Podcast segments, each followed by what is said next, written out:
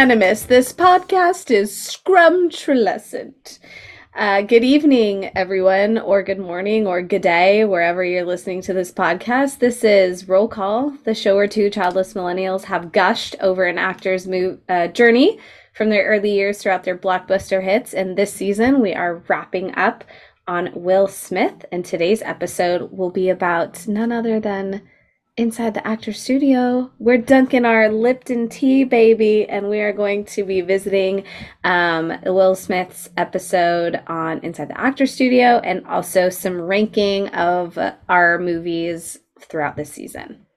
Yes, because what is an actor if they have not been critiqued by Mr. James Lipton on Inside the Actor Studio? Right? Which also, I didn't know they continued that. Like, there's a new iteration of that Aw. without him. I think because I was trying to find a still of Will for Mhm. my background, and um, I saw like a I want to say it was like Emma Thompson or somebody, but it was like a new, newer, like sleeker Inside the Actor Studio. Oh. Wait, oh, Emma Thompson was the actress or the interviewer? It looked like the interviewer, but I don't know. They were in Oh. some swanky white chairs. Okay. I would mess with that. That sounds So. fun. Um, and I'm, I mean, is it, do you know if it's like still run by like the acting class? Because like that was typically the audience that made up the show. I don't know. Let's see. Oh yeah, new episodes air January 2018, so it came back in Ooh. 2018, or did it come back before that? With I don't remember when James Lipton passed. Five episodes aired in 2017, so it looks like they've done it here and there. This episode is a deep dive into Inside the Actor Studio. and where has it been and where is it going hmm. oh it looks like okay it kind of uh it reminds me of i don't know which magazine it is but on youtube there's a series where actors it's like actors on actors Mm. so this now looks like actors interview each other so what i was seeing Gotcha. was jane lynch interviewing david oyelowo Okay. Sorry if I butchered that. And then there's a list with like Alec Baldwin interviews Hmm. Henry Winkler, Kelsey Grammer Oh. interviews Hmm. James Burrows, um, who's a director. But so Interesting. Interesting. I kind of like that, like two actors interviewing or like one actor interviewing the other. That's an interesting concept because it doesn't look like there's a new host and James Lipton died 2020. really, Yeah, but I think he was sick. He was 93 years old. I Um, why I thought he passed before. Yeah. Oh, so we love you, Lipton. Uh, You know what? You bet you, you bet that Lipton and Lil Raj, LL and Bean, are hanging out up there, just still watching movies and talking shit. I think we said that last time. Probably, but it it is worth mentioning again. There's got to be like a hell of a movie night slash club going on on the other side. Do you think Oh they God. fight about what they're watching? They're like, "No, I want to watch Wedding Planner." No. so I saw this TikTok of this lady. Um, she I don't know what maybe she's clairvoyant. I don't know. She could contact the dead somehow, so so to speak. And so she calls it peaks, and she does this for re- regular people too. But on TikTok, she specifically does celebrities. Hmm. So I think I ran across the one for Mac Miller. So it's like me peeking on Mac Miller. So she um, her daughter or somebody gave her Mac Miller because she doesn't know who he is Mm. and as a challenge for her. And so she says um sometimes in the afterlife like um that like when she peeks on people it's like they're doing a certain thing or like in a certain space or room or place and sometimes if she's done it multiple times they're still in that place but so like mac miller was like in a studio like at a soundboard and like doing music stuff. So I imagine that like James Lipton and Lil Raj are like in screening rooms, like watching movies and like you know doing what they love essentially. Um, she said I watched one for Tupac. She said Tupac was writing and he had like all these like notebooks around him and books and stuff, Hmm. which like makes so much sense because that's what he did. Like whether it's poetry or you know obviously raps, but um, but yeah, so that's that's uh that's what I imagine these two movie men to be doing. Just Yeah. like in their own little private screening room, like, huh. Throwing the popcorn. or maybe they're like watching the Oscars and stuff. Um, so inside the actor's studio episode, this era of Will Smith is fairly early in his career. Mhm. Now knowing what he has went on to um, do. So this is around the Ali era. Um, James Mhm. Lipton men- mentioned seeing clips of Ali, so Ali wasn't even released. They yet. were just on the cusp of the premiere of the movie, and this episode in particular was season eight, episode two. I thought it was the premiere, um, but I thought it was one. Kevin, Co- I looked it up like on a like a database because I wanted to see the air date of it, but um, on Ovation it says one, but I think technically Kevin Costner was one and Will was two. Oh. Kevin Costner came in like early December.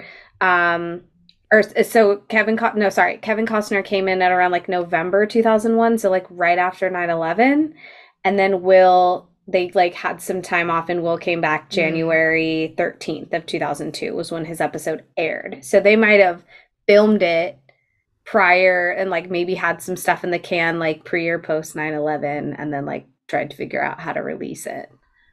Ah. Is my guess. 9/11, throwing us in a tizzy. So- God damn, as always. But yes, you're right. Up to this point, he had just wrapped Ali and was getting ready for the premiere of that. So it would have been interesting to have an inside the actor studio that was maybe a little bit later when um but uh, of course ali is nothing to scoff at. That was like a huge role and a real like turn in will's career i think. So um but it, it still would have been cool to maybe have maybe like five more movies under his belt to do this show Yeah, because um, I mean, and it's funny because I feel like J Lo's was. We said the same thing. Like hers was really early, and we're like, Mhm. man, like she did so much like more afterwards that kind of would have been a little more interesting to talk about. hers Um, was right up to the cell or It says 2004. Okay. So it was around Better for Time. So yeah up to Gigli Up to Gigli. Oh Girl. that's right i think he made a little gigli joke Yeah, Basically, but um yeah, cuz I remember her being like, you know, I don't regret that like, you know, Right. I learned from that experience and, you know, all that stuff. But like after that she did Border Town and Yeah. El Cantante and An Unfinished Life and all these kind of Li- Lila and Eve, like all these kind of more a little more uh not so like huge big showy roles, but um obviously Will went on to uh, get nominated for Oscar for Ali, and then Mhm. do movies like Pursuit of Happiness, Seven Pounds, I Am Legend. Mhm. That would have been amazing to talk about. So maybe they can both do it again now that we know that it's not defunct. what if, what if they interview each other?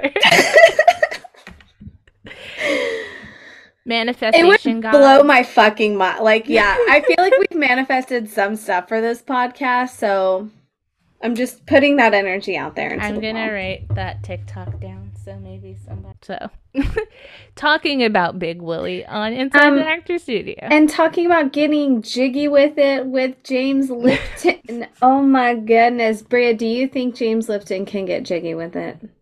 I think he sounds like he was very certain that he could. So He was in a frisky mood. He was more frisky with Will Smith than like, and when I say frisky, I mean just like he was very, you know, there's always a little like deviousness and Yeah. cheekiness, but I was like, James Lipton's having fun. It was really Yes. fun. If you, I hope, if you're listening to this episode and you haven't watched that episode, press pause on this and come back later. But you can find these um, Inside the Actor Studio episodes for free on ovationtv.com. You can literally just type in your Google search, like Will Smith Inside the Actor Studio. It's like the first link that comes up. The episodes are around 25 minutes because they've cut the commercials out, which is also really kind of nice.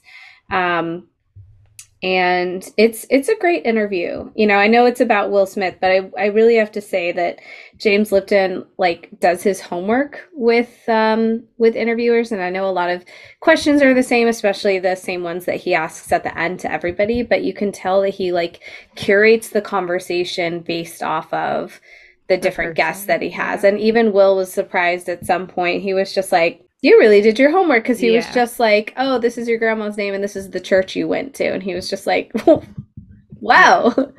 I it reminded me of this is where we are in culture, but it reminded me of Hot Ones because um, Yes. he also does really well that team Yeah. i'm sure there's a team of researchers but they do really good research and a lot of times they catch the guests off guard and i think especially because it's like a youtube show and it's like you're eating hot wings and Mhm. they're asking you questions but a lot of the times they will like bring up something and the person will be like wait damn how do you know about that like Yeah. and so um i i got a little bit of that feeling with james lipton so he's the he's the og um sean Yeah. learned his his skill set probably from little james lipton but Probably. um i starting off my first note is when will comes out i think the whole interview you can tell he's like really excited to be there Yes. and like but the first th- one of the first things he says is like you don't know how long i've been waiting to be on Yes. this show and I think that says a lot about him because I feel like this show is definitely, and I felt like we may have talked about this with JLo's too, is that like it's definitely one of those kind of things you can like put in your hat and be like as an actor that you've been asked to do this. It's kind of one of those um, things that just maybe puts a stamp on your career a little bit. Like I got the James Lipton like stamp of like, Yeah. you know being worthy enough to discuss my career and um, and have acting students ask me questions and stuff. So Yes, it is when you might say high praise. I feel for an praise. actor. I feel be- like we haven't said that a lot this season. Bring back the high praise. I That's mean, plenty praise. of high praise for Will, but I feel like we lost that little uh that little saying along the way. Um I think um, I made I made the same note too. I said he seems genuinely excited to be here and overall grateful. And this is different from other interviews that we've seen him in, where maybe he's a little bit more reserved. Maybe like if Mhm. he's on Good Morning America or um, maybe like a press junket, he might be a little bit more like professional and it's not that he wasn't professional but i felt like he op- like answered every question extremely honestly and long. Like they were not short one-off responses. He went into detail about his dad about his family about growing up and um and hard work and all that stuff. And there was times where um, I don't think James Lipton like felt uncomfortable and stuff, but I felt like he was like as an interviewer, you're probably like, yes, like so excited when you can have someone that you can really engage with. Yeah, because you can tell when celebrities have media training and you know they're saying the thing that will get them the least like clickbaity like headlines and like Yeah. uh, you know things that can get taken out of context but i don't think these interviews tend to skew that way anyways but you know sometimes if you are giving an answer long enough you may like venture off and say some shit that you're like oh shit i should have reeled that back. Um but yeah i i feel like because he's so excited to be here on this platform and stage that he really respected opening up and answering the questions and um especially like talking about your childhood like some people wouldn't want to talk about that Mhm. um i don't think will would not want to but funny enough like a lot of the stuff he mentioned a lot of it is also in his book later on but like Mhm.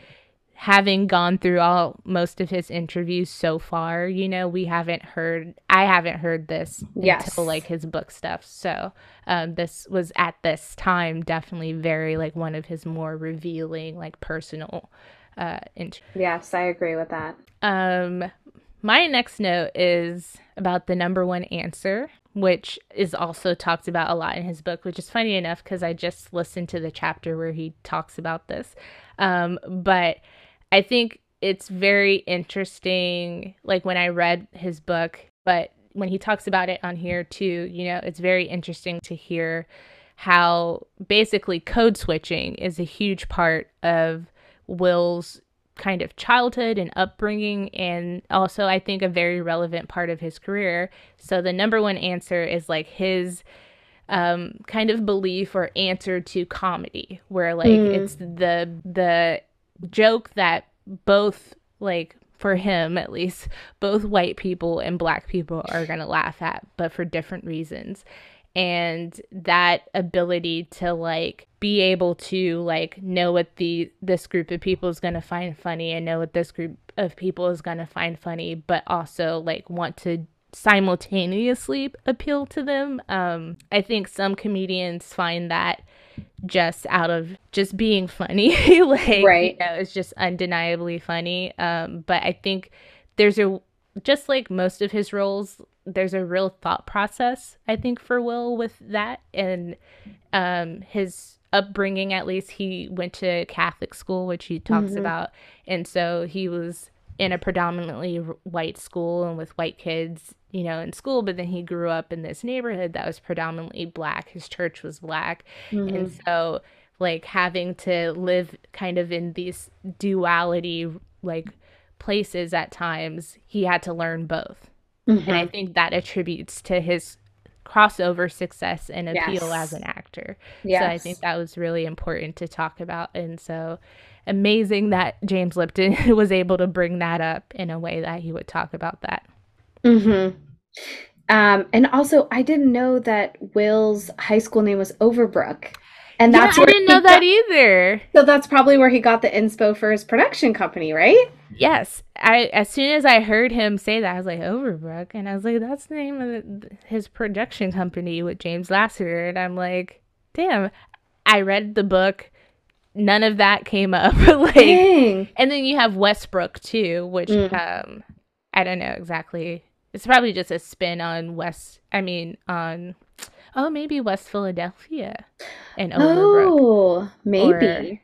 Yeah. So, um, yeah, I was like, oh my God, that's crazy. I would love to know why he chose to name it after his high school because I would never name wonder- anything I, I did after Rodriguez High School. Like, I wonder though if there maybe he had like a drama teacher or um like got involved in that way that um made him feel particularly connected to that school. He also told the story that he would like write stories and sell them to people. Um and then I also feel in that's when he was younger. But like his Right, yeah, rap yeah. career started in his- high school. That's when he met uh, Jazzy Jeff, and you know he was like, it, "Nothing feels cooler than being a senior in high school and having a song on the radio." Yeah. Or I wonder too, I know him and James are like longtime friends, but I'm not sure if they went to high school together. So that could be like maybe they met there and that's why they named it Overbrook. Um, but I love to hear uh, an answer more about that. Um, but yeah, even talking about like him, like I loved when James was asking him questions about rap because uh, I don't think I think Will was like cool like I'm a, I'm taken seriously as an actor. I get to talk about acting and you know that stuff and people will get to see me that way. And I think it was like I think he was taken off like not off put but like taken aback that he was being asked about music sometimes but like very excited to talk about it too um Yeah. so that was that was fun to hear I think that that also contributed to his freestyle part because James, you know, some interviews you prepare for, and I don't think people, when they go on inside the actor studio, if they fully know like all the questions that they're going to be asked. So, no, probably not yeah Um, and so there was that moment where James was like, because I don't know your music. And when I think, I think what he meant was like younger generation music, not necessarily like rap or hip hop, or maybe that's what he meant. I don't know. But I was like, hold on. James, where are you going with this? But he was just like, because I don't really listen to your music. If you would humor me, like asking him to define jiggy and um then being like, and if you were to freestyle, it would be, and will like, I think for for me that part felt a little uncomfortable because you know I think Will was also I think a little unprepared yeah for it versus like I feel like some rap artists get asked to do that a lot and maybe already like have a little something prepared. Yeah, I um I don't know why I wrote this, but I said his freestyle you can tell he was really geeked to do this. And this is one of those experiences where you probably feel like you've got cred as an actor. So I don't know what what I meant by that really. like if he was geeked to freestyle or just like I think I meant like to do the interview. But um I don't know, I thought he was willing to do the freestyle. The freestyle was funny and Mhm. about, you know, doing the show and stuff, which he mentions being like excited to do the show Mhm. and like chilling with his boy Jim and, Mhm. and then he kind of stops. But um And someone in the audience like gives him a music like beat or some oh no, he he gives a music beat when um he dances, but then yes, someone else in the audience gives him like a beat. And then um I like too when James asks like, "Do you remember the first five lines of Parents Just Don't Understand?" and Will's like, "Sure I do." And then the audience just automatically was like, "Uh," like Yeah. helping him out. I was like, shit, I don't think I know the first five lines of Parents Just Don't Understand. Um, but yeah, the rap portion, I think he was a little like, oh, I didn't know we were going to talk about music. Like, I thought this would strictly be about like my movies and stuff. But um, one thing I noted is how different his version of how he got like Fresh Prince and the Quincy Jones Mhm. story is from the reunion story. yeah. And I don't want to say like he's lying or anything. I think it's just really like a memory thing because like in this inside the actor studio, it, he's like what maybe in his early 30s Mhm. and by the reunion he's like 50 so Mhm. like 20 years later like maybe he remembers it a little differently i has think false the, memories. the main beats are there you know the main differences are kind of like he says in inside the actor studio that like you know a few weeks later they are about to like shoot the pilot for fresh prince and he's like thinking to himself like you know somebody should ask me if i could act like but on the reunion he Mhm. makes a point to be like quincy is like audition now like At the dinner, at that party. at the party yeah. Yeah. and like you know now now's the time to do it like no thinking about it and all that stuff like all the people who are here to make the decision are here so like what are how much time you need and so um i think that's the main difference um and but i think probably the overall story is like pretty much the same but i Mhm. was like that's that's crazy how a funny memory is like yeah. um oh also going back to when he dances i i think it's really funny that he thinks he can't dance That's what I thought too. I thought I was really taken aback because I was like, you could have pulled out your like fun, fresh Prince moves, like some of the stuff that you were doing in your early music videos. Like, is it classically trained point ballet? Jackson, but- No, but like he can still dance. I was really surprised. it yeah Yes, I was surprised. That's what they were doing. They were going na na na na na na na. Yeah. Right? Yeah. Yeah, I I just think it's funny because he said that multiple times. Like even the reunion, like when Carl, t- he's like, "You gotta do it one more time," and they do it, and um, he's like, "I can never do this," and it's like, "Yes, you can. You just you don't do it how Alfonso does it, but you do it like." Yes. And I think it's funny because like like we talked about in the reunion episodes, like one of the most iconic scenes, just because I feel like it's been gift and gift to death, is the scene when Ashley's drumming or Jazz is drumming Mhm. on Ashley's drums that she gets and Will's dancing and like kind of like doing the running man and that kind of stuff. The the episode when they're in Vegas and they do the dun, Mhm. dun, you know, that's a dance. There's plenty of other there's the one where he's dancing and cleaning his car and like you know Mhm. just kind of grooving so there's plenty of moments of will dancing let alone the men in black video like where he has like a whole like let me do slide with me to slide like the miami video or it, He- or no getting jiggy with it has the dance sequence at the end Mhm. so it's like you've done all these things where you dance and you could definitely be like, nah, I'm a rapper. I don't do dances, but you do. So like, why? It why reminds me of the song in High School Musical too, when he's just like, I just don't dance. I know you can. And they're dancing about a song that says, I just don't dance, while they also dance play baseball at the same time. Oh god. That's what that that's what that last night reminded me of. And I made a note to it. I was like, I feel like he's holding back. You know what I think it is? I think that it's an insecurity maybe and I think that he really wishes he was like a like Corey Mm. like a good solid dancer like a MJ maybe or something or even maybe not a MJ but like hip hop it when he came up like I love talking about house house party cuz they dance in that uh movie and like even that kind of dance like you know maybe he wasn't the best at it or something like that and he really wishes he was like one of those guys you know at that time but i think he holds his own so i Mhm. think he, i think it's one of those things where it's like you say you can't do something but you know you kind of can and so you want people to kind of like no yeah you can You like, can I do the it." dance and he's like oh okay because you know i can't really like do the carlton like that it's like nah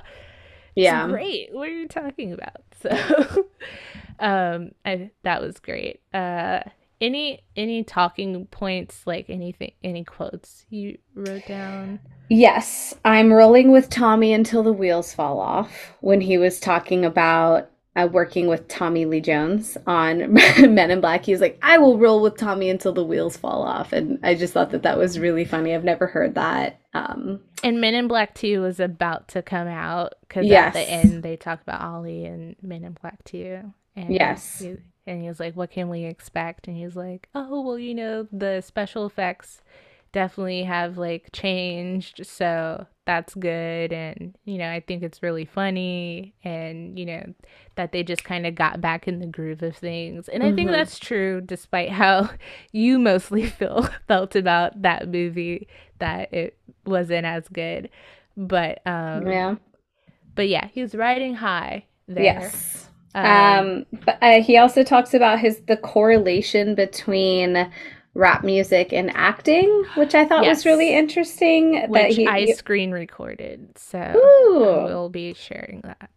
Um, he said you have to be strong, dominant, and assertive for both. I was like, those are very masculine terms, uh, which I just thought was very interesting. Yeah, I like r- like I had to pause and like go Yes. back and like type out like the quote. Um, so I thought that was a great question to ask ask him because I feel like I don't feel like I've heard anybody ask him that, or I know that when I think it was like Vibe or Jet, I saw um, an article. I think it was Jet. It was like rappers turned actors, and it was like obviously Will kind of led the way there, but it was like a bunch, like a lot of who he ment- mentioned: LL Cool J, DMX, Queen Latifah, and it was an article about that. But I don't think anyone's asked him in an interview like Mhm. what do you think about this why do you think this is like working so well and um i don't i didn't know we talked about it a little bit and i was like i don't i don't know why rappers are such good actors especially because with j lo we talked about how rare it is for a pop star to be an act like a good Mhm. actress or an actress to be a solid pop star so um it's so interesting that there I feel like there's not a rapper who's tried to act where it's just been like so bad that you're just like really like Yeah. Unless Um, it was supposed to be bad, intentional, funny on purpose. Well, I definitely think like there's probably some starter roles that, you know, some rappers got and maybe they're not in the greatest movies and shows and stuff because there's a lot of, you know, black media that just doesn't have, you know, the funding or anything or, you know, pr- production and stuff that could be great maybe, but um so it's a little bit low budgeter budgeter a little bit low budget Mhm. so there are probably things like that where you're like, uh, like this movie isn't great, so you can't really judge the acting too well. But um, so it all just seems like maybe low budget. But for the most part, I feel like you put a rapper in a movie or some or TV show spot here, like I think Offset, Cardi B's husband from the Migos. Like he was in some cop show or something like that, and people are like, why is Offset in, in this? Or Snoop Dogg's been in some many random things, and you're Yeah. like. Why is Snoop Dogg in an SVU episode? like, or he was in CSI, Uh-huh. and you're like, huh?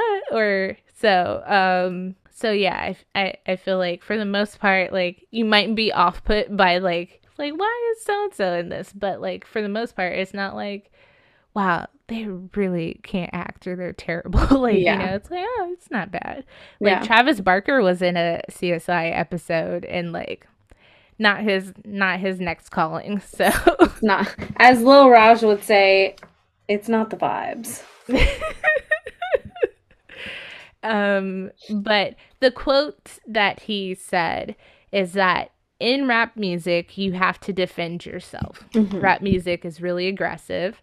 There is no place for a lack of confidence in rap music. Um, and there's some other stuff, but then he goes on to say when you take that energy, that strength, that bravado, it looks really good on camera. And there's something in rappers' eyes that gets created from having been able to create that defense through an offensive posture.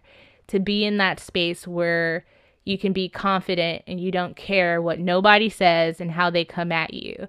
And like be in a room and be like, yeah, I'm here. What? Like, and I thought that was brilliant because I was like, damn, I'm not that confident.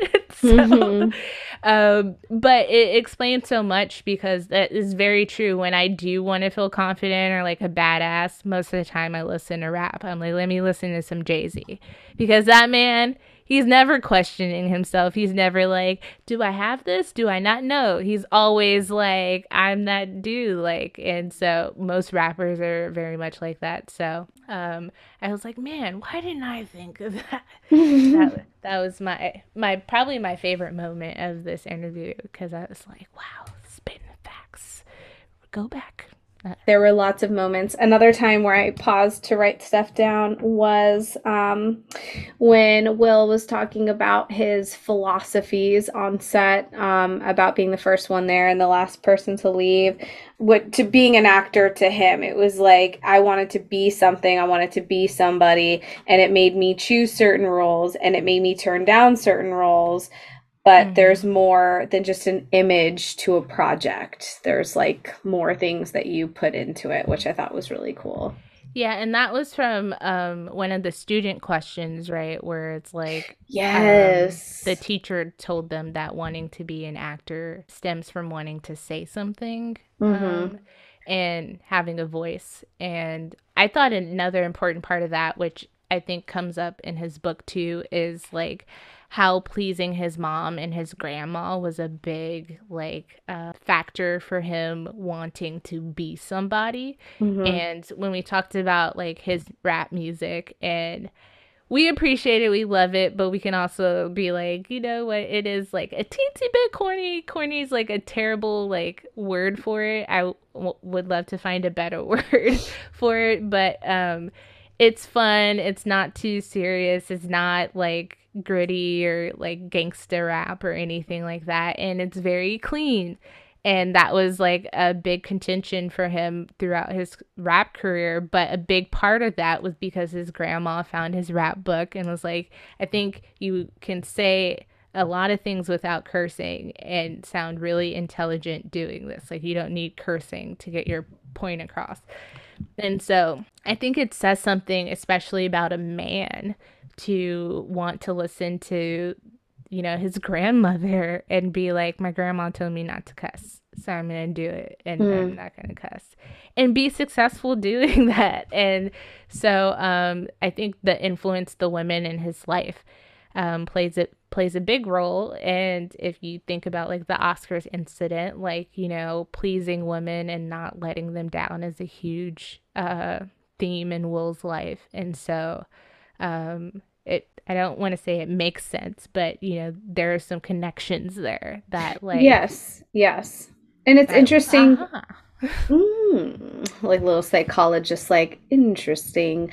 Um, yeah, his therapist is writing down like. It's also interesting for a man to also admit to stemming back from some of these like pleasing tendencies, um, especially to women, um, because we just don't hear that a lot. Like, I just don't, I feel like for men, it's very common for them to feel like they don't have to please anyone and that they, except for themselves, or like do something that's more self-fulfilling. Yeah. Um, and that I just, I just feel like you don't hear men admit that a lot. And I feel like we're in this generation too where we're analyzing like the patriarchy in men and the male gaze. And a lot of times, like maybe for millennial men, which Will isn't, but that we see that they're very much like trying to please and impress other men more than like women.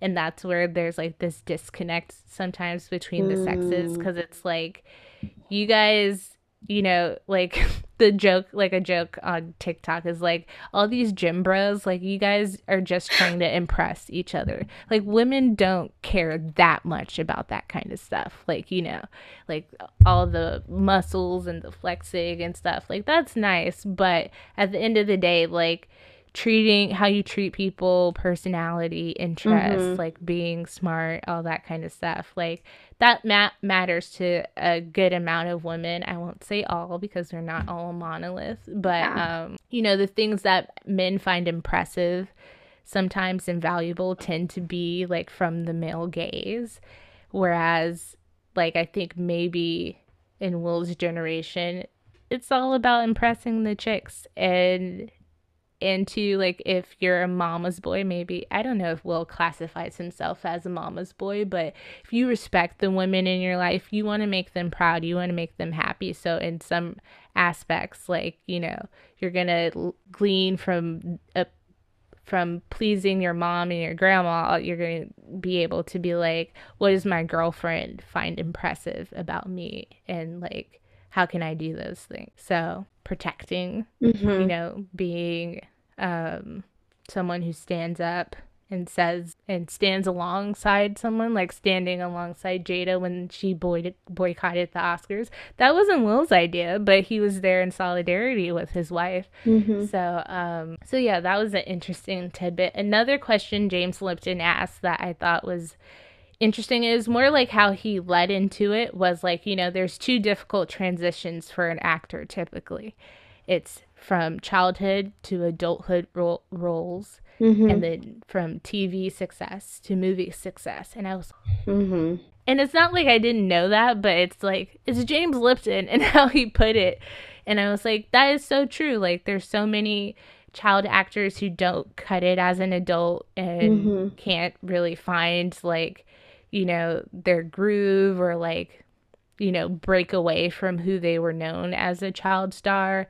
And then there's some who, plenty of actors who were huge on TV shows and iconic roles and such, but never make it to movie success and, Mhm. you know, big screen success. And not that they don't try, but, you know, I don't know. There's just, you know, there's a lot of variables that happen in those things, and it always intrigues me Mhm. when those things happen. So um, the fact that Will was able to do that, like in so many ways, from being a teenage rapper Mhm. being on a TV show and acting and not having it be like primarily about his rapping or his rap persona or career and having it be different from that enough for him to be able to be on a TV show like that and then do movies at the same time throughout and then be able to leave the show and continue like to have this huge movie career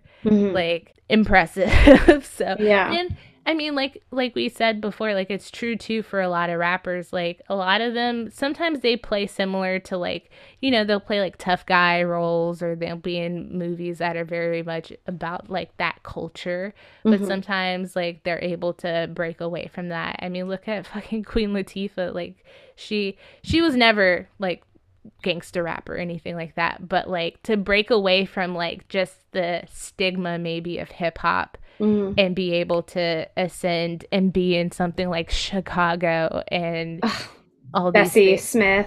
Yeah.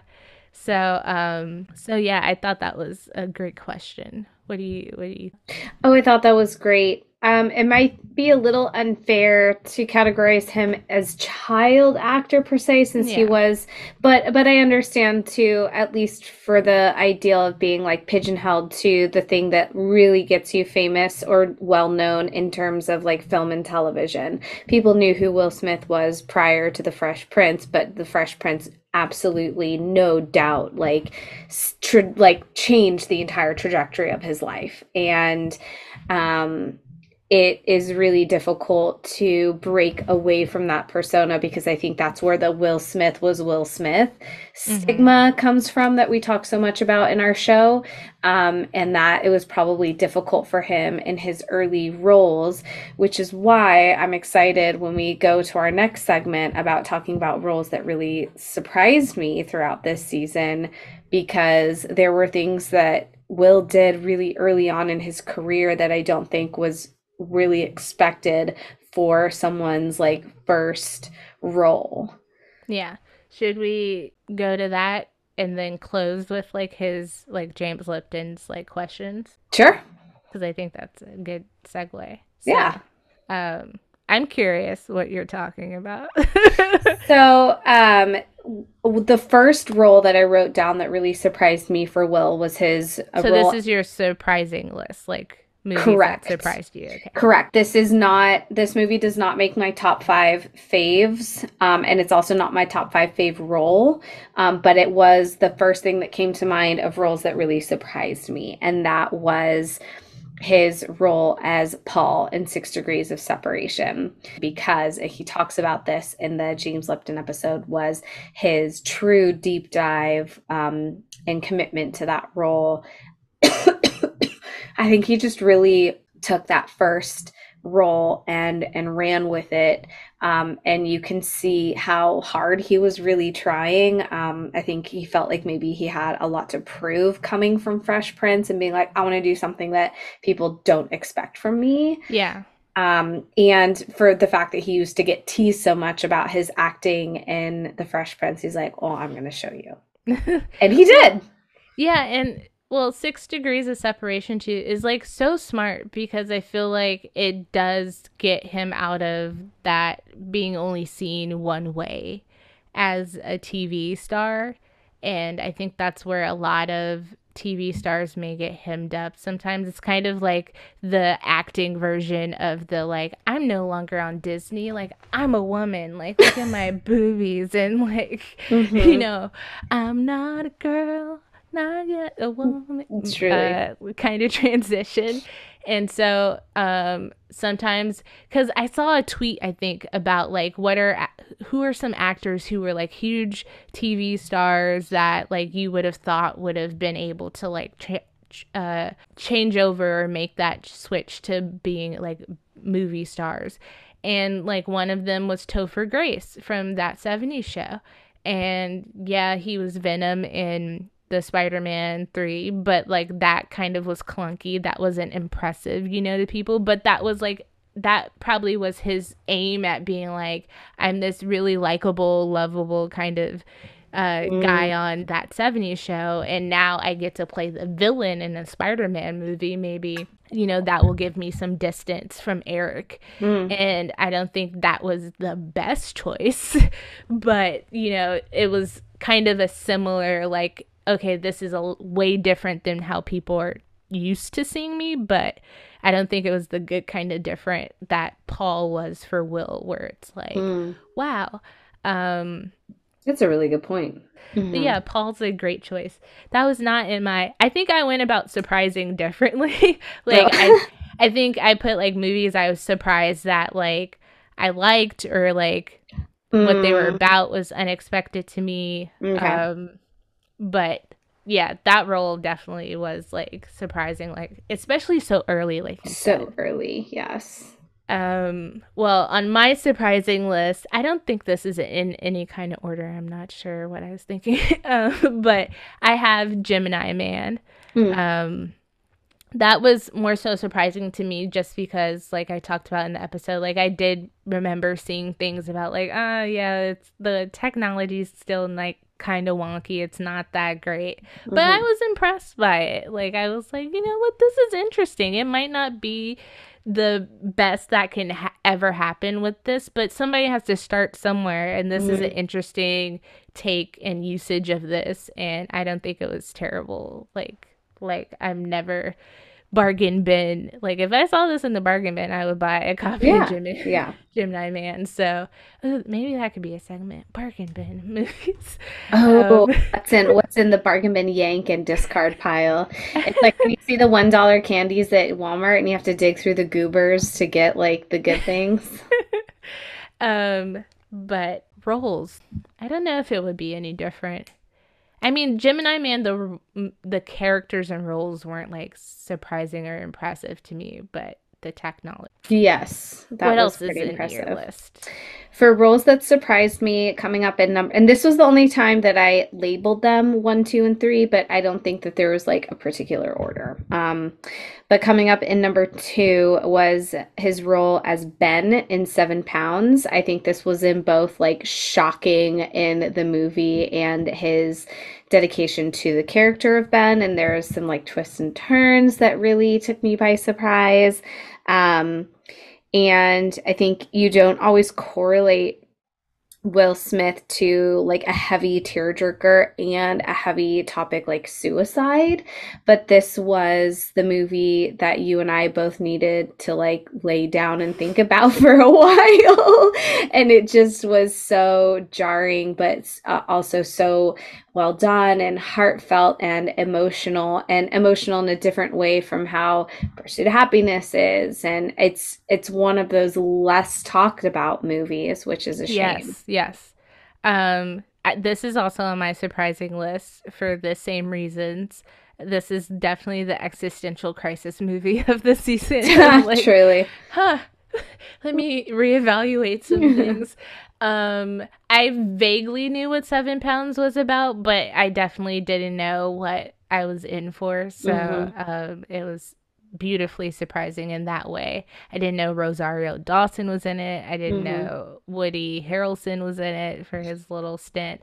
So um, yeah, all of those. Hell, hell Michael Ealy um, Mhm. too played his brother. But yeah, all those little things like and yeah, just shooketh like Mhm.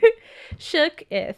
Um, something that I don't know if it's on your list, but so since, seven pounds is off my list, I think you saw this. But I Am Legend was a big deal for me because I had never seen it, which is like, what? How could you not? A lot of people bring up I Am Legend, Mhm. and so yeah, I just had never seen it because I'm not a dystopian movie fan.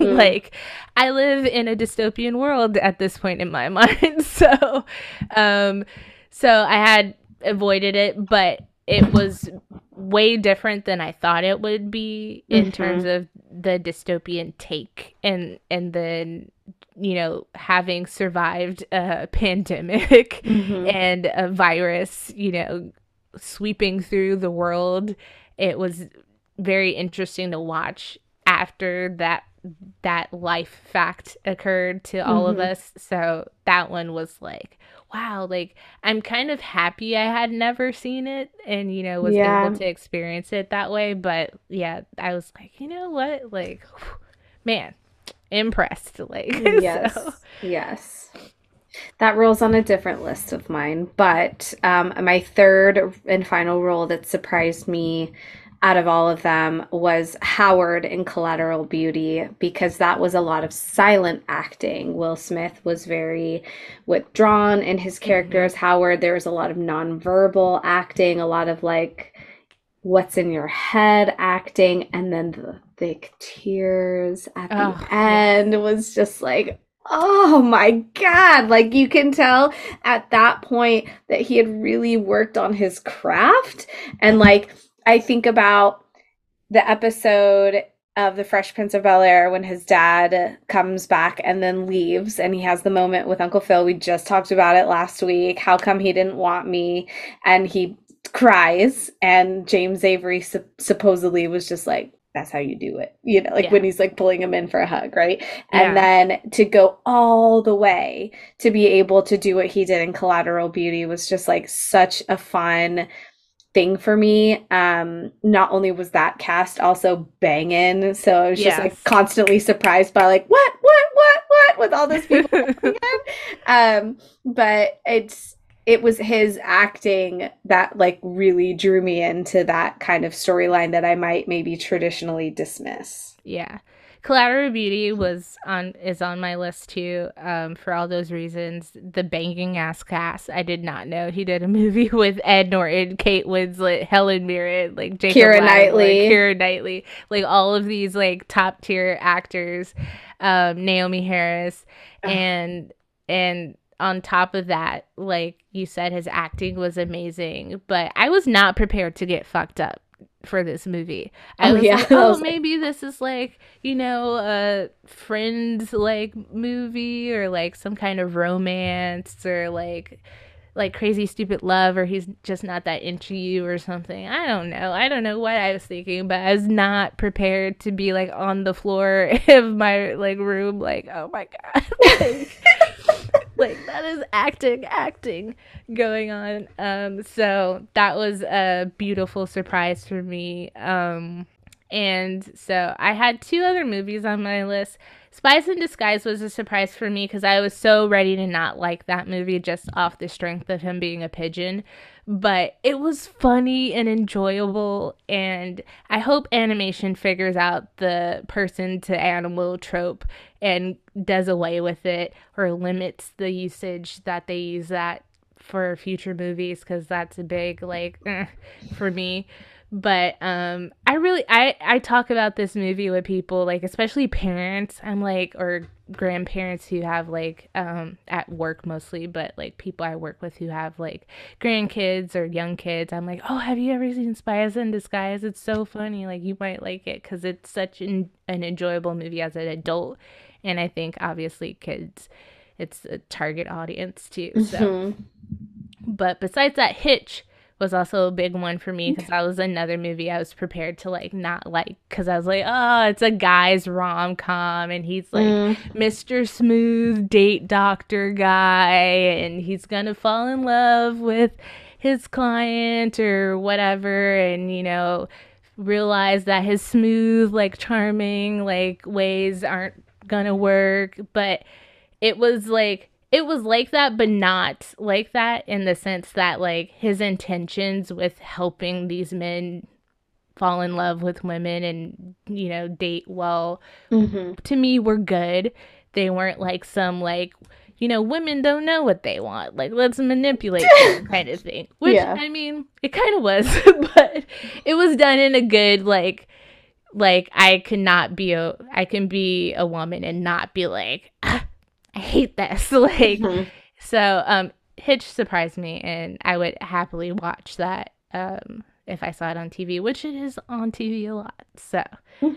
um moving on what what's the next list of the night Should we do top? Let's see. I'm just wondering which one should we leave for last because we made an, a couple more lists. Our top five favorite movies, top five favorite roles, and if they have crossover appeal between the other lists, and then our least favorite movies and slash movies that did not age well. and i did you do a recommendation movie Yes, I have a recommendation movie and then fave femmes, like fave um, female co-stars, and then I have some FMKs. oh jeez i Mhm. didn't even i forgot to do that um That's okay. let's do least let's like bad news first Okay. okay. Okay. Um, you want to say on the count of three? One, two, three. legend of Legends bagger Bag- vans LBV, um, even for the historical. not lbv acronym movie that shall not be named. Um, uh, even for the historical context, the movie does not age well. It still is um, mystifying that that's the that's the one that gets four stars in Lil Raj. I'm eager for Emancipation to come out. Maybe that will be better. Who knows? But like, ugh, it's I'm glad I watched it. Don't get me wrong. Um, you know, the cat like Charlize Theron, Matt Damon, fine. Like the cast was okay, and I understand it's a golf legend sports motivation movie, but I if I'm gonna pick a sports movie, it's I would choose Ali over that any day. Yeah. Yeah, I mean, if you listen to the episode, obviously, like, we definitely Yeah. say so many points why we didn't like that movie. My biggest thing was the magical Negro trope, Of course. which, yeah. like, I learned about, you know, I knew about it kind of and researched more because of the movie, and it's, like, definitely in a standout list of movies where this occur. Mhm. So that's a big red flag. The fact that Jada Pinkett Smith does not like this movie and it's her Mhm. least favorite of her husband's movies is another great point. So Mhm. definitely not a movie that's bad for any like oh, you know, like the story was just all over the place. Um you know, I couldn't get into it. Like it's just like not a story that was necessary to tell in any regard in my Yes, yes. And in many cases, like uncomfortable to watch at some point. Yeah. It's not that the acting was bad, it was just like, ugh, this is just Why? feels why. Um, banger Uh, cast though. banger cast. But anyways, um the second one for me was Shark Tale. Um That's my second. I had a great time recording with Samantha. I think like recording and making that episode was fine, but it's um Aged like milk. it aged like milk. The There's just the aged like animation's milk. bad. the storyline was like you know talk Banger about cast. and- banger cast. We got Right. Jolie, we got Jack Black, we got uh, Renee Zellweger, we got Robert fucking De Niro of all people. Martin Scorsese. Martin fucking Scorsese, um, uh, the Marley brothers, like you know, it's.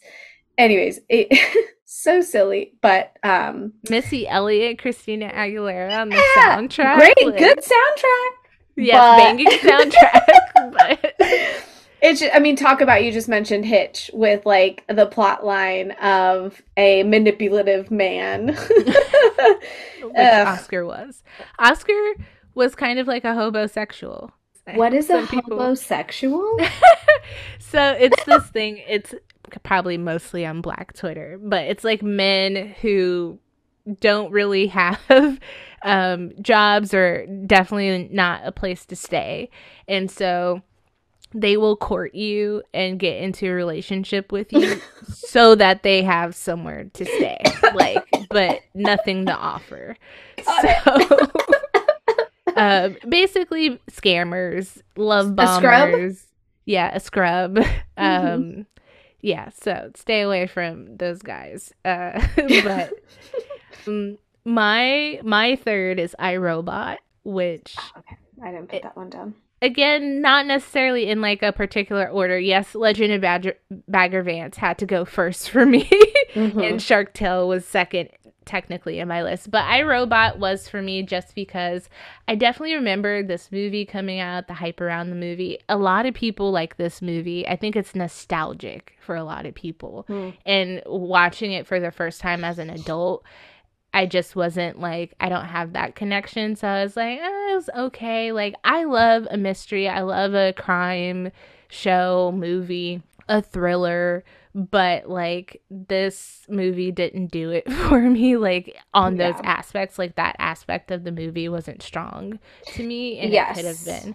of all the action movies I like, this is not the one I'm going to recommend for people to watch. yeah so i just i mean watch it like it enjoy it but it's definitely like if i saw iRobot on the tv i would be like uh, mm. and i hardly say that about movies we watch for the show because i feel like you know we've done this journey so you know it's honorable to be like you know what why not for old time's sake but n- i'm not gonna be able to do it for iRobot, Shark Tale, or Le- Legend of Bagger Vance. Maybe Shark Tale, just because of the banger soundtrack. Like, but but yeah. Um, what's next for you? After Earth. Um, and it was more about the role and not the movie for this one. I thought After Earth as a movie was not as bad as a lot of Mhm. people thought it was, but Will Smith, almost made my surprise that interesting. Yes, yeah, th that movie did take me by surprise. Um, and but the role of him just being so cold and distant, I felt like it was more Jaden's movie than his movie. Um, and maybe that's the way it was kind of meant to be, anyways. But um, I still couldn't forgive the fact that even at the end, like he just he's still so stoic, just like God fucking damn it, just hug your kid, man. Yeah. Um that did not make my least faves. Um I feel like I would I would give After a glance if I saw it. Um but sorry to this movie, but Where the Day Takes You is my next because I just it's it has that um unfortunate appeal of nurses on the line. like it's just that early movie that's Yeah. like so early that it's like eh but like for its time like the subject matter is great and all that his role's really small in it so it's like why would i rewatch it i'm not watching it for dermot mulroney like in ricki lake i'm sorry but or balthazar getty like banger cast again but like a young Alyssa Milano too, like Lara Mhm. Flynn Boyle, but like yeah, I'm just that was a one and done for me. I probably wouldn't. really- Yeah, I didn't even write that one down anywhere on the list because it was just so such a blip. But but you're Yeah. so right. A total nurse is on the line. Nurses in the wild. Nurses gone wild. We we could see like go back to season one. We couldn't even get the movie title of that one straight because we were it was so small. Nurses on the line crashes. like, I well, and I think they changed around the name a lot too. like, Right. It some was it had like two different TV names. yeah. So um yeah, sorry, sorry to that movie. Oh my god. Um, another one for me in terms of least favorite was Bright. Um, I was excited for him to do a fantasy role. It intrigued me. Um, the like overall story of it, and again, banger cast. Um, I liked his chemistry with Joel that- Edgerton. Thank you, Joel Edgerton. Um, but I think it just kind of got too like messy in some in some spots. But the like overarching like political message, police message behind it, I can I can get with and understand like their intention on making it. Um, but I remember that was like one of Netflix's most expensive movies to make to date, and how it was just like, oh, Yeah. not a lot of payoff for that hard work. Yeah, that's actually one of my surprising movies because, like, I heard, like, you know, oh, this it's supposed to be like it's this expensive ass movie for Netflix, and it wasn't really, it didn't really do that well for them, I guess. But I I enjoyed it more than I thought I would, so that's why it's surprising. Um, but uh, it's funny because this was on your surprising list, but and I agree. But six degrees of separation again is just like a not like I wouldn't go back and be like, you know what, let me put on six degrees of Mhm. separation. like Mhm. it was a one and done. It was very educational, very helpful, I think, in the journey again of being able to see Will in a different light and to see like his early career choices and how smart they were really and again banger cast donald sutherland's daddy or, um, it's donald sutherland Yeah, right? it is Donald. That's You're thinking of Kiefer the Kiefer. Sutherland and Stockard is, is Channing. donald sutherland Yes. um, yes, Stockard Channing, you know, uh, these great, very notable actors. Um, a random Anthony Michael Hall, but oh, um, right. but yeah, it's just a movie I wouldn't rewatch again, and it's just so. I think it's really dated too. I would actually love to see somebody reboot that, especially with how much like scams and stuff are like in media now. You have like Oh, being yeah. Anna and all these things, the Tinder swindler, WeWork, and all these other um, things. So I think it's actually like relevant, but it just needs to be updated. Like the way Paul spoke, th- them, you know, going on about cats and, you know, them talking about Cézanne or like the paintings and all that uppity Yes. upper crust, like 80s yuppie shit. Like, doesn't, I'm not rewatching. Agreed. It's a movie that can still hold its own if it would if it had a modern reinterpretation of it. Um, I think it still has appeal, and it's always a, little difficult, in my opinion, to make a play into a movie and have it not feel like a play. And I think that they did a pretty good job. They had scenery changes inside, outside. I've seen movies where it's been a literal one room play where it's just kind of pans out like a dollhouse view of different rooms and stuff. Um, and that can feel a little like stifling as an audience member if you know that you're not alre- already at a play.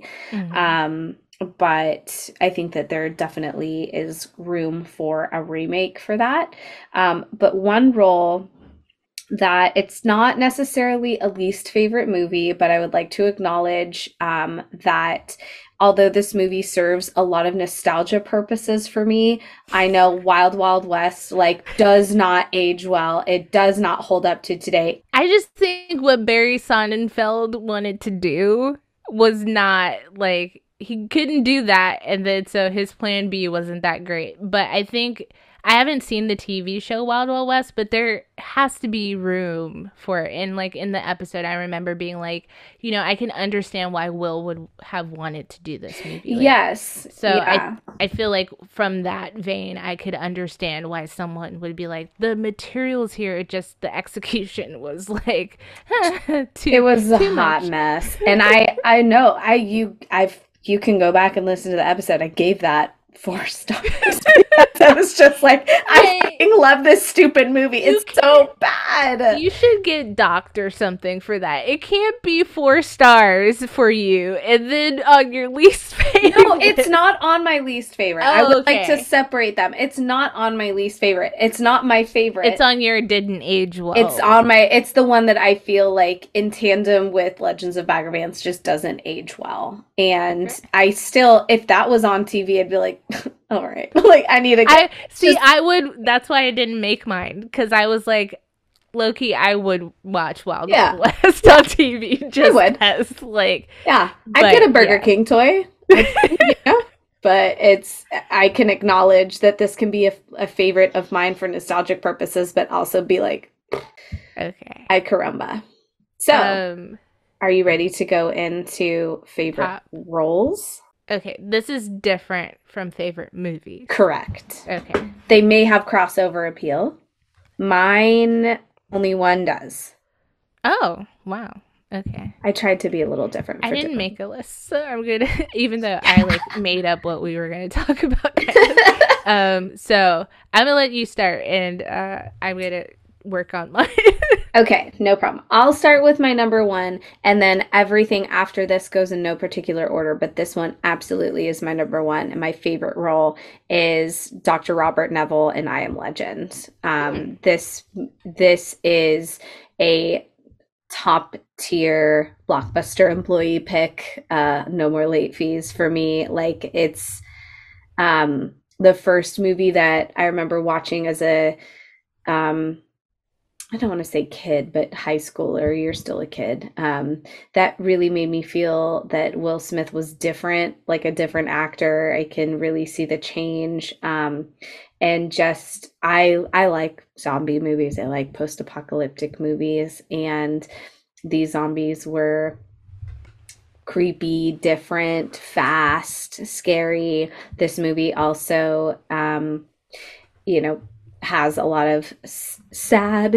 appeal to it. Um, but sad appeal, you know what you're getting into when you see a movie with the co-star that's a fucking dog. But anyways, I this the the scene that always gets me is when he's at the movie store and he has the mannequin set up and he was just like, "Please talk to me." I just I can't get that out of my head.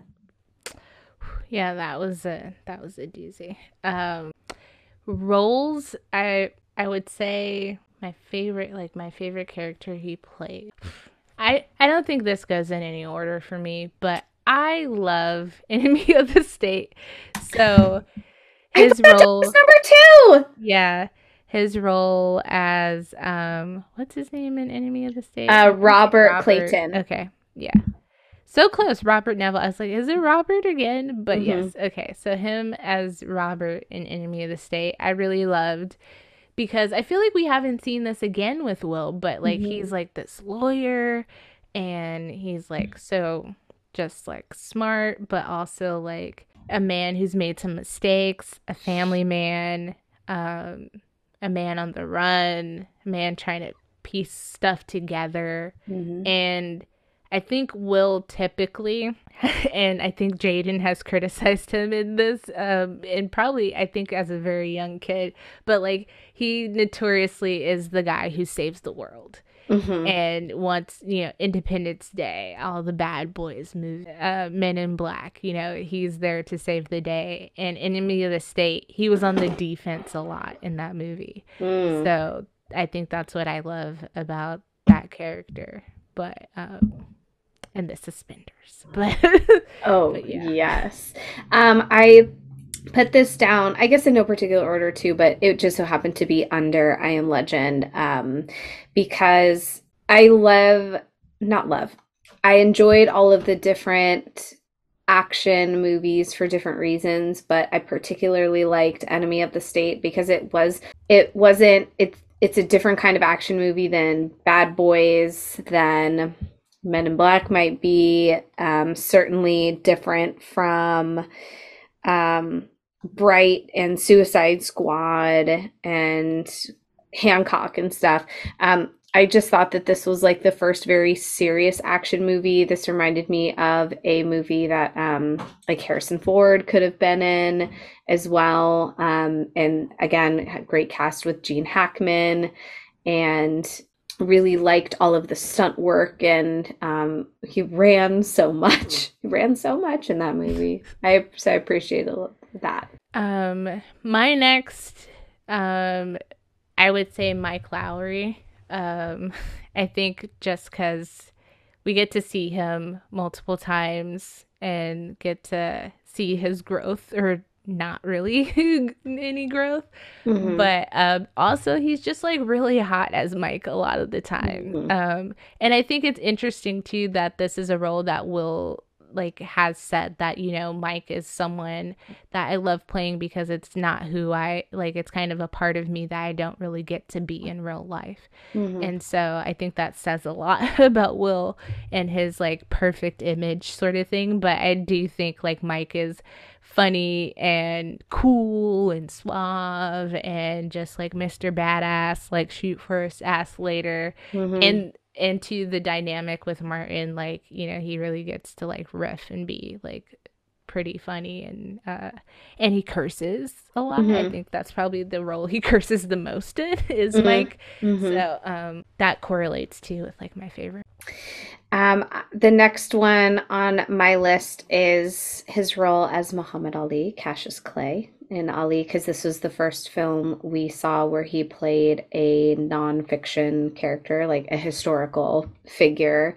Um, I know how much dedication he put into that role in terms of training and working out. He talked about that on the James Lipton episode too, but you can also go back and listen to our Ali episode with how many, how much he was running, um, how he would go into the boxing ring just to like learn how to box, but then also choreograph and watch um, video footage of Muhammad Ali and his fighting, and to also have Ali alive watching Mhm. him doing his role, providing feedback. Um, he was so cut and buff in that movie too. Like he looked really good.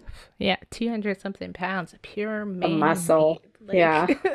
um. Yeah. Ali is not in my favorite roles. I think it's a great role and definitely like a turning point for Will. But I'm gonna go Oscar movie for Oscar movie with the winner, King Richard. I think Yeah. Richard Williams is one of my um, favorite roles, and I think because I think, oddly enough, not I think because I think, but oddly enough, you know, in his Oscar speech, he talks about like you know learning like he's feeling this calling in his life to protect people and be a protector and all these things. And I think Richard Williams, this role is a reflection of him as a father growing and putting in the work and you know trying to be better and you know learning some things about his kids and trying to adjust and learn. And um I think that shows a lot in this role like how he was able to capture that spirit of a dad with a dream and a plan for his kids and not in some pushy stage mom dad kind of way but in a like if you work hard and if you focus and if you really believe in yourself and i'm going to be the person who's going to be- believe in you and tell you that you're great before you know you're great before anybody else knows you're great. And so um I don't know, that role just really resonated with me and I think it's like one of his strongest family roles and it's a positive, you know, movie. We Mhm. have lots of standout performances, but they're all sappy. like Yes. Pursuit of Happiness is sad. Seven Pounds is sad. Collateral Beauty is sad. So Richard King Richard and Richard Williams being like in that like to me in that level of movie for him, but being like this beautiful, uplifting family story is um, Mhm. top top tier. Chef's kiss. Yes. Yes. What's that? Three for me. Yes, we're three for three. Um, next one on my list is Agent J in Men in Black. Um, that was a, I think Men in Black for me holds higher nostalgia definitely than like I got into Bad Boys for the sake of this podcast. I Oh. didn't really like see I knew and understood its value and following and fanfare. Um, but I think definitely watched two and three for the first time. Um, and so I feel like I can't, I appreciated them, um, but was always like excited to do Men in Black, even though Men in Black 2 was like, uh, but I loved Men in Black 3. Um, so I, I liked, you know, that series. And, you know, there's something very special about doing that for the first time between Will Smith and Tommy Lee Jones.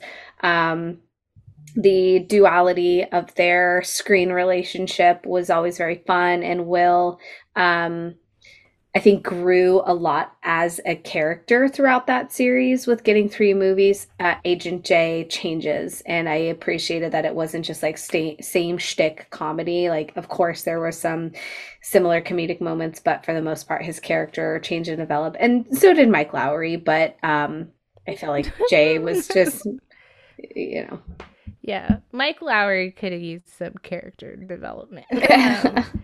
Um, very much a bird, not a bird of a feather, but very much the same same man he was uh, before. Sometimes, um, my other pick, Hitch. Okay, Mm. yeah, um, I liked him more than I thought I would. Um, I think this.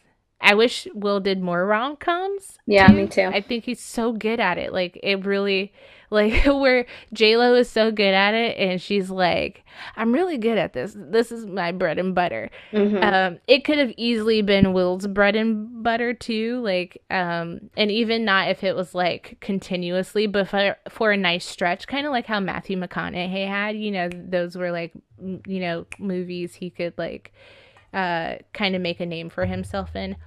So, in additionally to being a rom com superstar, was there anything else about that character in Hitch that you really liked?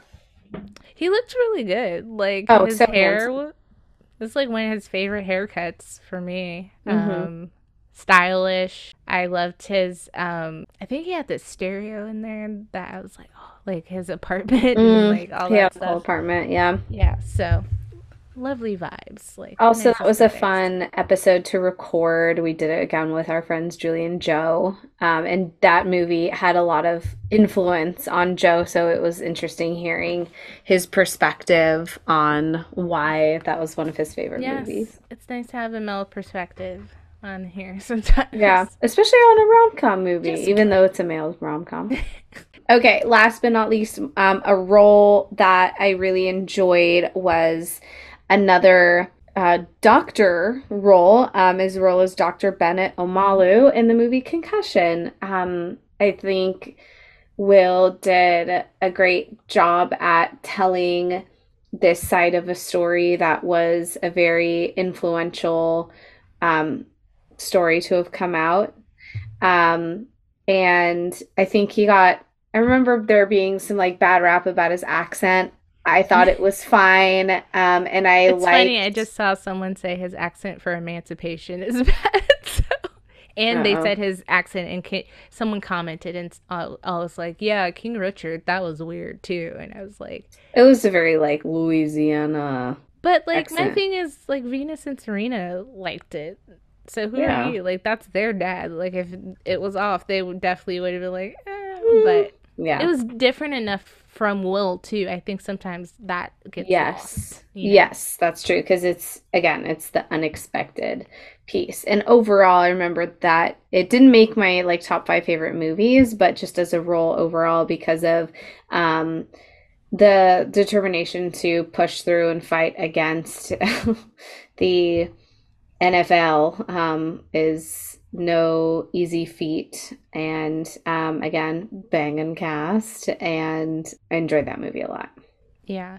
That was a surprise for me. That could have been on that list because remember, I thought that movie was about him being a football player. That concussion. so that was a fun uh, surprise for me and a good one.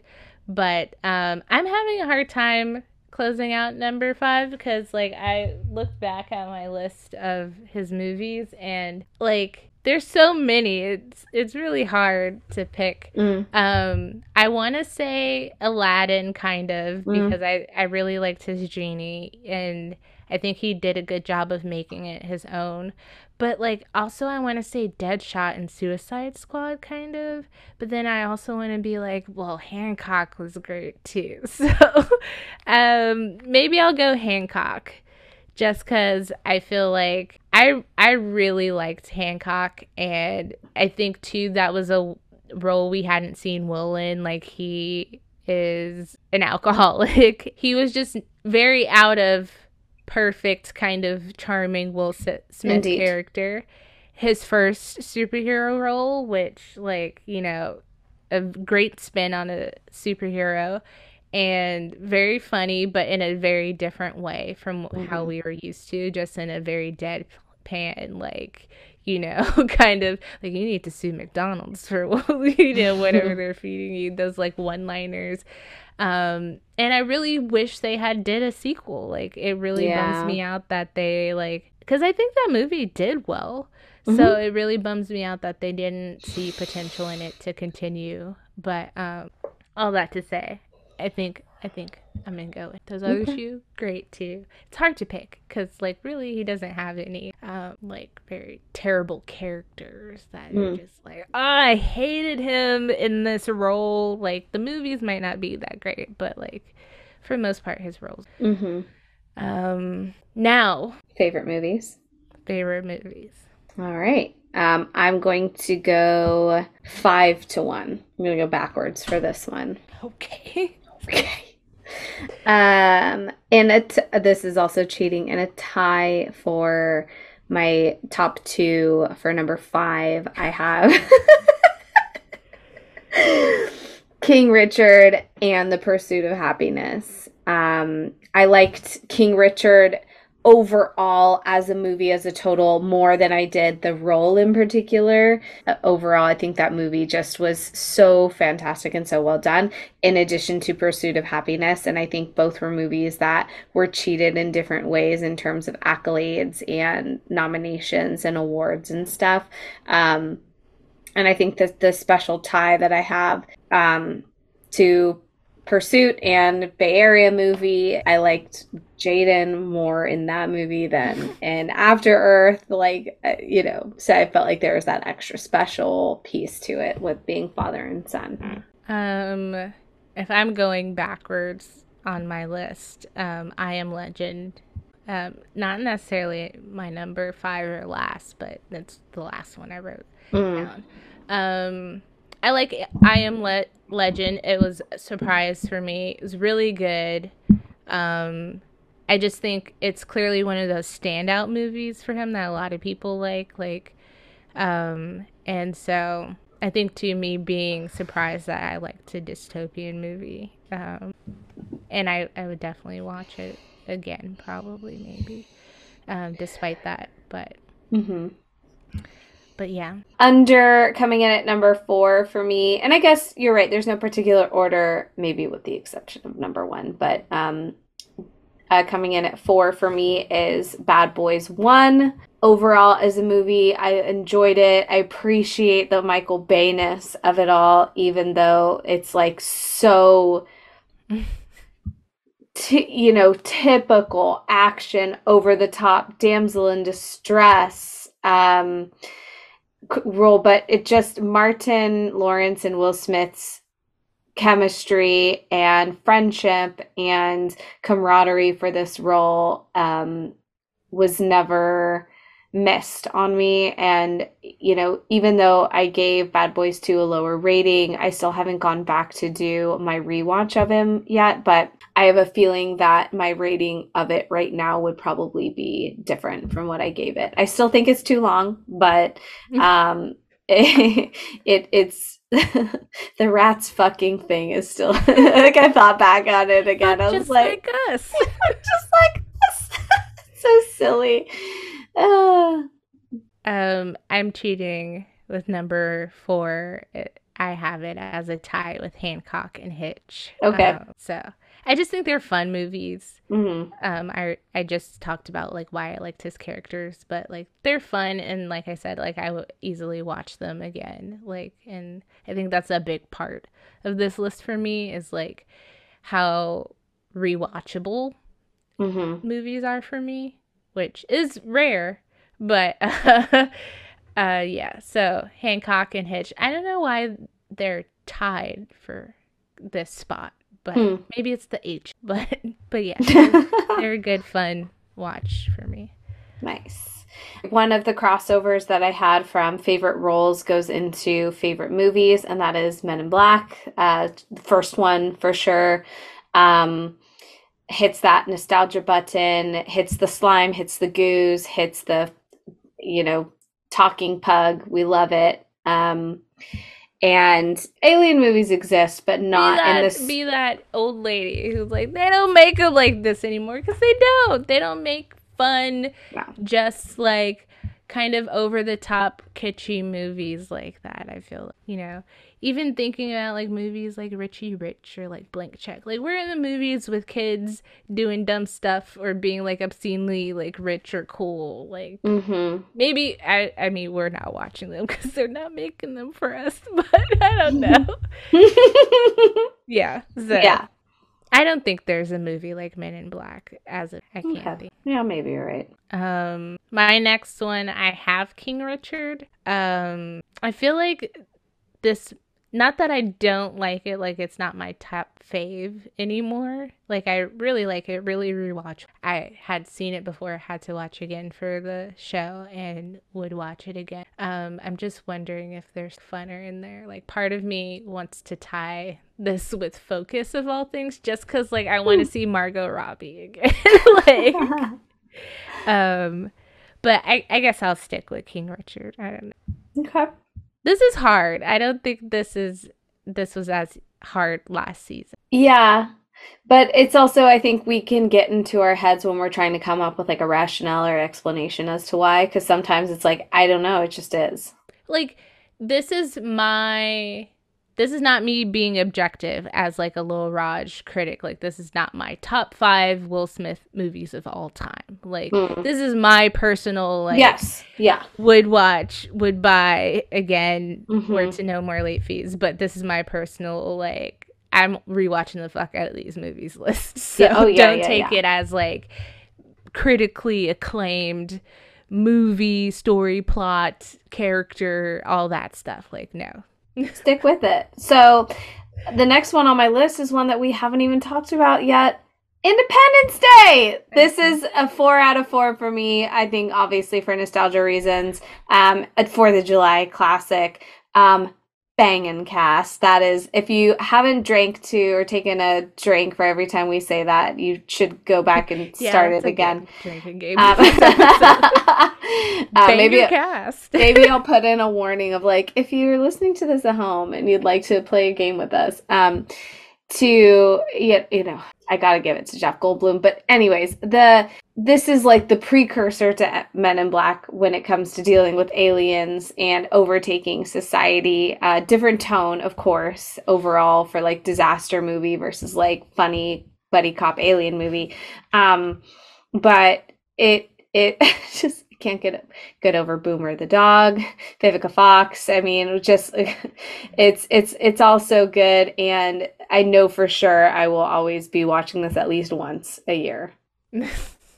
Yeah, see, Independence Day was a movie that I like had not seen fully, but it's always on TV and like watching it as an adult, like I'm not nostalgic about it, so like I could I could rewatch it, but I wouldn't be like, "Oh, Independence Day is on," or like, you know what, I want to watch Independence Day, like despite all that. So, and like funnily enough, I f- like as nostalgic. Men in Black is nostalgic to me, but like I don't. I would rewatch them, but like again, like they're oddly not like they would be in my critically acclaimed, like kind of not even critically acclaimed, but like they're in his blockbuster, like big movies, like Yeah. good big movies he he's done. Mm-hmm. Um, but yeah, I feel like I'm letting people down with my list. So my next one is Enemy of the State. A lot of this correlates with my favorite characters. Maybe that was poor of me, but um, I like I said in the episode. Oddly enough, this is a movie I saw in theaters. I remember it. I fondly, uh, w- definitely have rewatched it when it's come on TV. Um, it's kind of one of my maybe this is why I like these kinds of movies, but I love a thriller. I love like a movie where you're trying to figure out like what's going on as you're watching it and like maybe you rewatch it and catch some new things. Um, I don't love like uh uh like uh like the the government is watching you type Oh of yes, type of thing. But you know, this one really works and appeals to me. I love all the satellite, like bad, well now bad Beep, '90s beep, beep, tech. beep, beep, beep, beep. Yeah, really But yeah. zooming in there and Yeah, all that stuff. Um, banging cast, banger cast. Gene Hackman. We've got young Seth Green, Jamie Mhm. Kennedy in here, um, Jon Voight. Like, so right, John, um, Jason Lee, and yeah, Regina King. Reg- Regina King, definitely making it in my ladies list. But um, but yeah, I just love Enemy of the State. So hmm it's like. Yes, the blueness, the techno I of saw I saw an Enemy of the State poster on eBay and I was like, I don't know. I don't know where I'm gonna put all these posters. Like, I got some wall space, but like, not like movie posters and promo posters are huge. So I was like, maybe I should get one of those poster cases, like with the lock, and you can just like, okay, this one. Oh, yeah, yeah, yeah. Like- Like how it is in the store, or like, Yeah. or it just keeps all of them in one. No, like, um, kind of like movie theater. Like, you know, they change them out, and it's like, you know, Yes. but so that I can like be like, this month I'm feeling like, you know, I want the Gigli poster. or Enemy of the State. I did see a U-turn poster too in my search. That Um, movie poster was good. Yeah. But anyways, so Enemy of the State. Yes, so good. Um, my number one favorite movie for Will Smith is I Am Legend. That's I- funny. It was at the end of my list. It was the top. Mm-hmm. Um, and we we do also have uh, like crossover between. We might have like ranked them differently, but um, I think it just goes to show. I think that was interesting that we have at least two to three um, movies or rules that were the same. But um, but yeah, I just I can't speak enough about I Am Legend. I it's it's not that I want to watch it continuously because it is sad, but I think that the aloneness of it all and then you're not alone and then you got to save the world. Ugh, I don't know. It's, Yeah. I, I just love that movie. I, I just think totally it's so forgot good. that like Willow was in that and dies. like so that was a, another shock factor why it was on my surprising list. Like I Mhm. wasn't ready for that. um, my top movies are Bad Boys One and Two. Um, they're just nostalgic for me Yeah. and fun and enjoyable. And Martin and Will. I feel like this is one of the first things outside of Fresh Prince I remember seeing Will in. So Mhm. just yeah, pure nostalgia. I I do think they're great movies. I think they're probably in the top kind of buddy cop movies. Like I would love to see like a list of like best buddy cop movies or duos and see like where they rank for people, but they're they're up there Mhm. for me. hmm So, um I don't know which one I think is better. Um objectively, I would say one. Personally, I don't know which one I would choose. One is very nostalgic, two's nostalgic, but like I kind of feel like it amps it up in a Mhm. way that I'm like, yeah, like so. I don't know, but I love them, so they're gonna hold out the top for me. Yes. Love it. Um, did you want to talk about some of your favorite female co-stars? Yeah, I feel like Will. It was easy because like we said this throughout. Like he just he he's like peanut butter. You could put him with anything. Like Mhm, you could put him mhm. with fl- marshmallow fluff, jelly, nanners, honey. Like you Yeah. know, maybe some. n- This is that was gross. I was gonna say nut on the action, like Nutella, like you know other nut butters. I don't know, but um, but yeah. So um, there's so many, but I think some underrated ones would definitely be Regina King and Enemy of the State. They Mhm. had great like um married energy. I feel like uh Lisa Bonet was also cool. Oh, forgot. I wish yeah. we, I wish we got more of them. I kind of wish he was having an affair still, and like we got a little like boink session because like Yeah. how hot, how hot it would would have been. Um, Margot Robbie on the hot Yes. scale definitely like so fun to see their chemistry and hotness together. Um, early on, Nia Long to see him with her Mhm.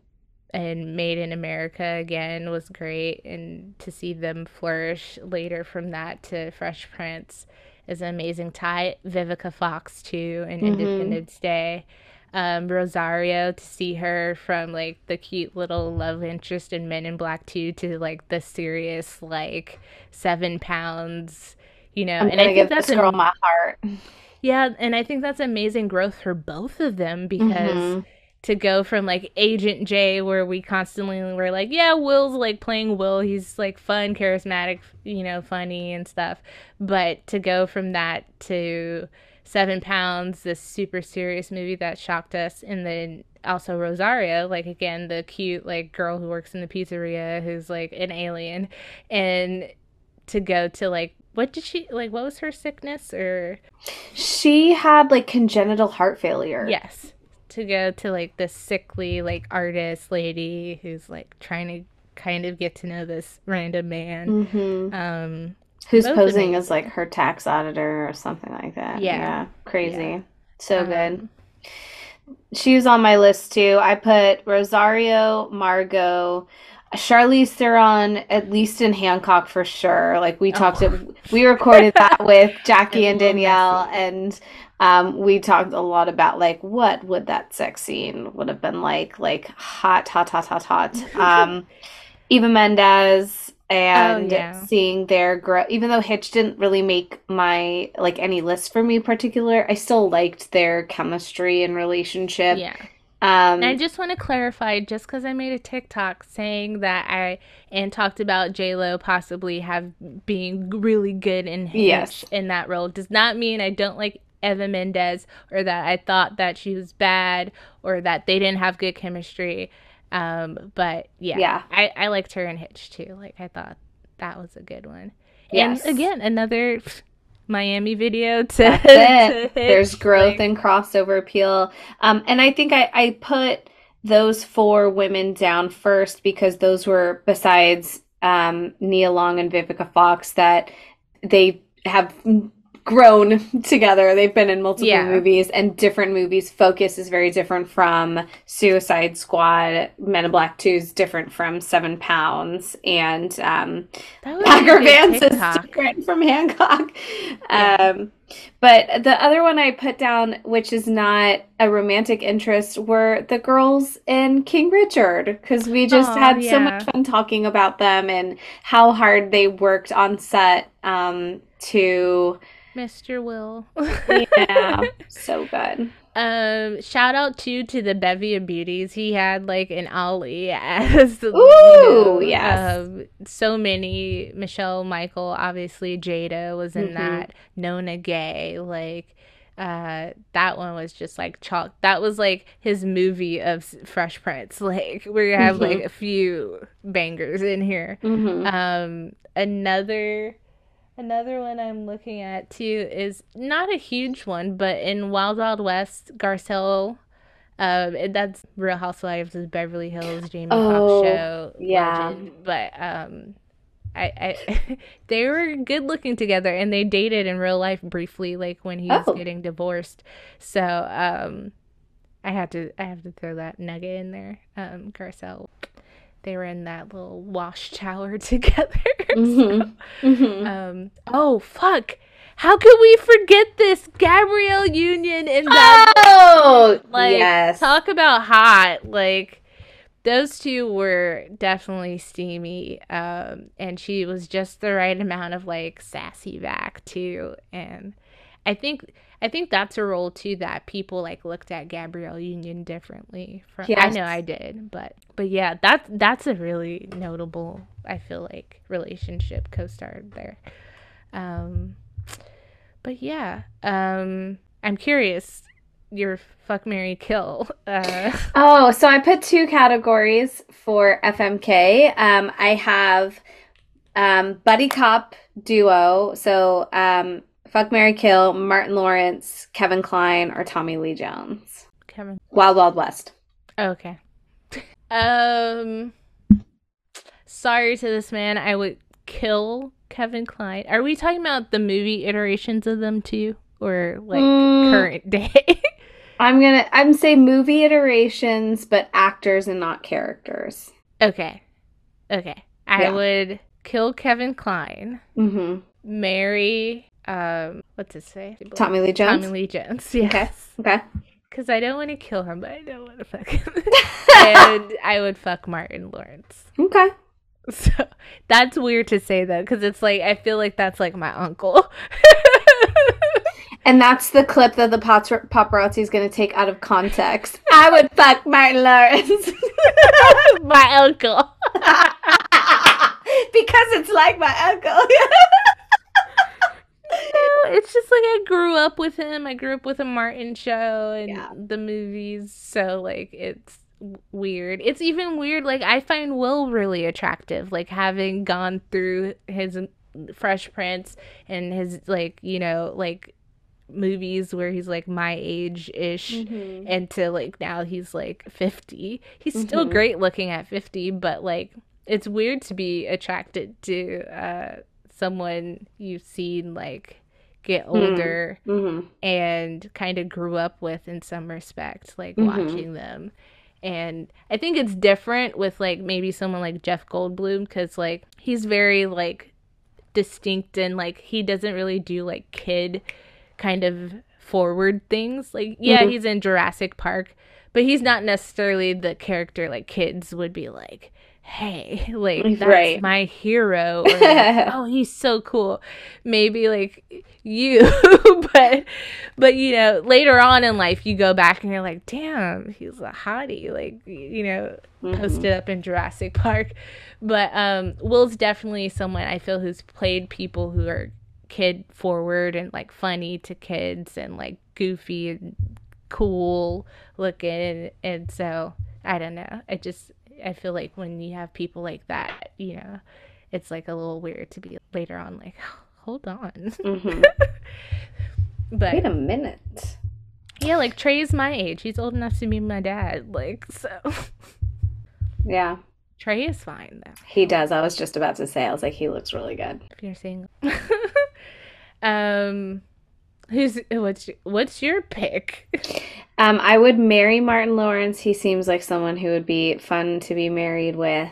Um, it would make me laugh, and um, I would, um, I would kill. Well, yeah, I would kill Kevin Kline. I'd fuck Tommy Lee Jones because I just want him to be like, good, not great, gotta go, and like, and just completely destroy me. I went from uncle and possible dad to like grandpa. like I mean, between the two, more realistically, I would choose like Kevin Kline over Tommy Lee Jones. And Kevin Kline also has like Broadway singing. I feel like we would have fun if it was like that age version of Kevin Yeah. Kline. But um anyways. okay, what's your next? Okay. My next one is blundering um, sidekicks. Um, Jason Bateman, like from Hancock, Kevin James from Hitch, or I was debating putting this in there. I was I was between Ed Norton or Matt Damon. So you can choose. Oh, I thought you were gonna say Tom Holland from Spies in Disguise. oh. Nah, I'm gonna keep him out. He's too young, too young. So too young. Matt or Ed Norton. Yeah. Okay, Ed Norton. Fuck Matt Damon. Sorry, Ben. But Okay. like All right, bye. You're gone. okay, in so my like shithole Boston guy. Somehow Ben doesn't make that. Like me and Danielle talked about this. She's like, you know, most white guys from Boston. I'm like, mm. and somehow Ben Affleck. I just like I make like an exception for him. okay, so, take take MD out. Edward Norton, Jason Bateman, Kevin James. mhm. I would marry Jason Bateman. I feel Mhm. like he's uh, that dude. hmm Um, although Kevin James is really funny, he'd be a good King of Mhm. vibes. Ed Norton's not attractive to me. Hmm. Okay, maybe I'd change my mind. I'd marry Kevin James. I'd Mhm. fuck Jason Bateman, and I'd kill Ed Norton. Same. Okay. Because I'm like, Jason Bateman's funny, but I think Kevin James would be funnier Yeah. for through the long term. Yes. Jason Bateman's more fuckable than Ed Norton for me. So Yes. Now Ed Norton in like the late '90s, early Club, 2000s. Yes, but not um this movie era. But then it's like Ed Norton or Brad Pitt. Oh, Brad Pitt always. But so BP always. yeah. Well, Um, Um, that kind of about wraps it up. We usually end every episode with a snack and cocktail, and I think we should think of an overall cocktail to represent this season of Will Smith. like we're doing his career. Yeah. Just or just like for this season. So maybe Okay, like a, this s- season. a- it could be a snack and cocktail or just a cocktail that like represents from where the day takes you up until King Richard. Or we can assign I mean, like I think the cheap, not the cheap, but the easy answer would be a charcuterie. like Mm. it's just like samples of different different things. Some things go well together here. Some things go well, together there. I don't know. um, And this has been another episode. Uh, okay, yeah. just kidding. Uh, Um, all right. Well, everyone, thank you for sticking around and from following this IMDb rabbit hole with us. It's been a really interesting episode of growth. Yes. Um, and please engage with us. Slide into those DMs, those comment sections at us at Roll Call Pod on TikTok, Instagram, Twitter. Follow us on YouTube. Let us know your favorite movies, your least favorite Will Smith movies. A movie, maybe. Did you watch something as you listened to the season that you didn't watch before? Are there some movies that you would watch because you're following us? Um, or would you like some recommendations? Oh, we forgot that. Our recommendation. Oh, okay. All right. Um, my recommendation, if I had to pick, um, It's hard. I know it's It's like really what mood hard. are you in? Do you want an action movie? You want to laugh? You want to cry? Um, okay, movie. What's your recommendation for someone's like, I want to watch like a funny Will Smith movie? What's what? What, would you recommend? Men in Black. Men in Black. I would recommend. I don't know. Say that. That's funny. It makes me laugh. Yeah. um, you know, I really want to be in my feelings. What's Will Smith movies? That's gonna fuck me up. Seven pounds. Seven pounds. I would probably I have seven pounds or collateral beauty as my Mhm. two recommendations. Mhm. So I'll go collateral beauty. Um and what is an action movie that I could just like chill back, drink some brews with my friends and have a good time. Independence Day. Independence Day. I'ma go Wild Wild West. I mean, you'd have a good time. You would have a good time. um, is there another one? Maybe Hancock or something. Mhm. But yeah, I, I think Wild Wild West would be. I think everyone should revisit that, whether Yes, you like you it or need not. to. Yeah. So It's a good LOL. All right. Nice. So yeah, this has been another episode of Roll call and cut. Cut.